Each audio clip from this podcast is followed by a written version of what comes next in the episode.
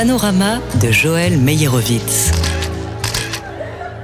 Et c'est le moment de débuter notre feuilleton qui va durer toute cette semaine euh, à la rencontre du photographe Joël Meyerowitz qui est à l'honneur cet été à Polka, à la galerie Polka. Avec une très belle exposition, 23 tirages grand format dont certains inédits en couleur euh, que le photographe américain a réalisé dans les années 70 à un moment où la mode était plutôt au noir et blanc et au petit format. J'ai choisi la couleur car la vie est en couleur, explique euh, Joël Meyerowitz. Alors il y a des piscines, la mer, le crépuscule, l'horizon, toute l'imagerie culturelle américaine parce que parfois il y a aussi des photos euh, de, de villes américaines, des photos qui ont été prises sur pellicule Kodachrome aux couleurs si chaleureuses, des photos prises à la chambre photographique avec un gros appareil. On a vraiment l'impression d'être dans la photo, d'en faire partie. On écoute Joël Meyerowitz au micro de Marine Gibert. I was a street photographer working with a small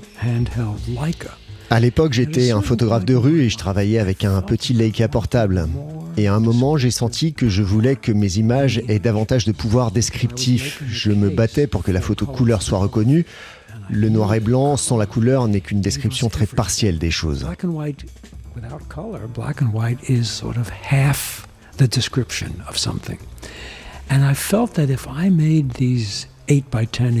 et je me suis dit qu'en utilisant cet appareil, 8 par 10 pouces, je pourrais faire de très grands tirages. Les gens pourraient alors se tenir devant mes photos et contempler l'image comme s'ils étaient dedans. Dans les années 70, les photos étaient généralement assez petites, c'était des objets intimes. Et moi, en tant que jeune photographe, je me suis dit non, les photos peuvent être aussi grandes. Et donc, les photos qui sont exposées ici sont celles que j'ai prises les toutes premières années où j'avais cet appareil. Alors dans ce panorama personnel, il y a pas mal de piscines, il y a l'océan et cette heure si particulière que les Américains appellent l'heure bleue. Et nous, les Français, qu'on nomme entre chien et loup, on écoute Joël Meyerowitz au micro de Marine Gibert. J'ai commencé à passer des étés à Cape Cod, près de Boston, et j'ai compris que cet appareil, avec son trépied et ses longtemps d'exposition, était capable de voir à travers la Blue Hour, l'heure bleue. Vous savez, quand en fin de journée, la lumière décline, que tout devient plus sombre, l'appareil, grâce à son exposition, parvenait tout de même à lire toutes les informations du paysage. Et un jour, un ami français m'a dit Ah oui, entre chien et loup. C'est comme ça qu'on appelle la Blue Hour. Et je lui ai répondu C'est-à-dire entre ce qui est apprivoisé et ce qui est sauvage finalement et j'ai eu une révélation. J'ai pensé que c'était là, tout le mystère de cet instant particulier. Beaucoup de ces photos de paysages sont en bord de mer.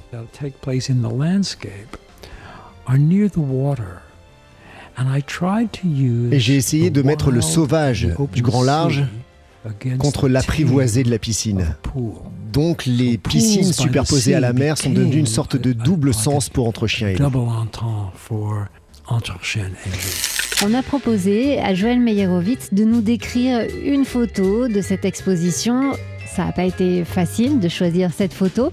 Alors imaginez-le euh, au micro de Marine Gibert dans la belle salle du sous-sol de la galerie Polka face à cette photo en couleur donc qui s'intitule Red Interior. Elle a été prise à Provincetown dans le Massachusetts en 1977. It's the blue hour and I was walking along the road c'était l'heure bleue, je marchais le long de la route, la lune était levée. Et pile quand j'arrive, ce lampadaire s'allume d'un coup.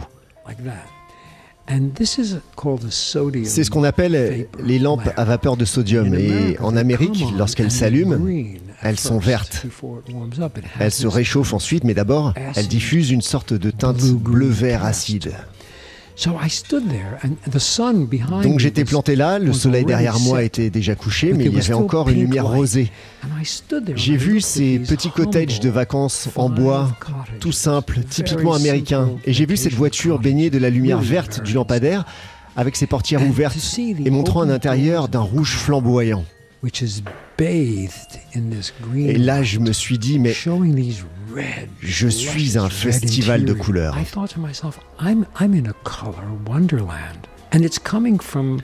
Et ça vient des maisons si ordinaires, une voiture, un lampadaire, des câbles électriques, des choses assez laides en réalité. Pourtant, à ce moment-là, ça voulait dire tellement pour moi. La magie de la photographie, c'est ça. C'est quand il se produit une transformation juste devant vos yeux.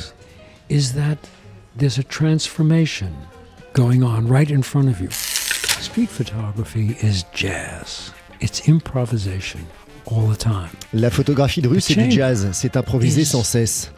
La chambre, c'est du classique. C'est lent, ça prend du temps. Ça demande du temps pour installer la photo, ça demande un long temps d'exposition de l'image, alors le regard change. J'ai commencé à avoir de longs moments d'observation. Je me tenais debout devant l'espace. Et j'avais une expérience de méditation. Quand tout à coup, je me sentais dissous dans l'espace. Et voir dans cet espace toutes sortes de tons, alors pas des tons de couleurs, mais plutôt des harmonies qui me faisaient ressentir quelque chose dans mon, dans mon corps et dans mon esprit. Dans la rue, ça se passe en quelques millièmes de secondes. Là, mon temps d'exposition à la chambre, c'était une seconde, deux secondes, trois secondes. Donc c'est mille fois plus long qu'un appareil de photo de rue. C'est énorme.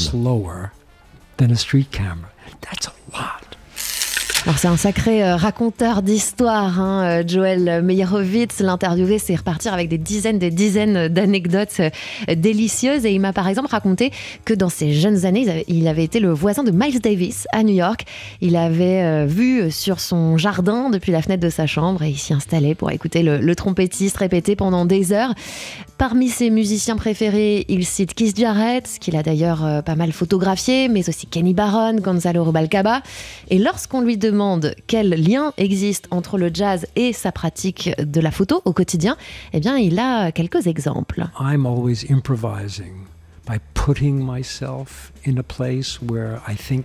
D'abord, je suis toujours en train d'improviser en me positionnant là où je pense que quelque chose va arriver. Parfois, je bouge juste de quelques centimètres à droite ou à gauche, histoire d'être dans une meilleure relation à ce qui pourrait se produire.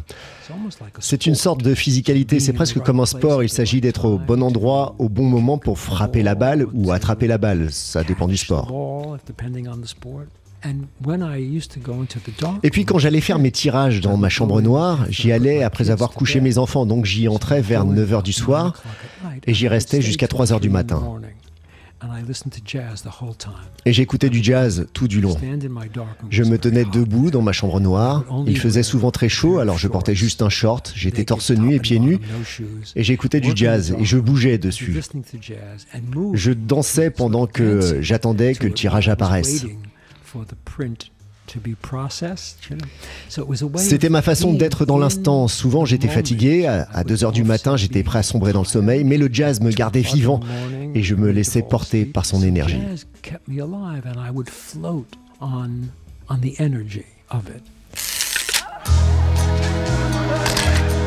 Panorama de Joël Meyerowitz.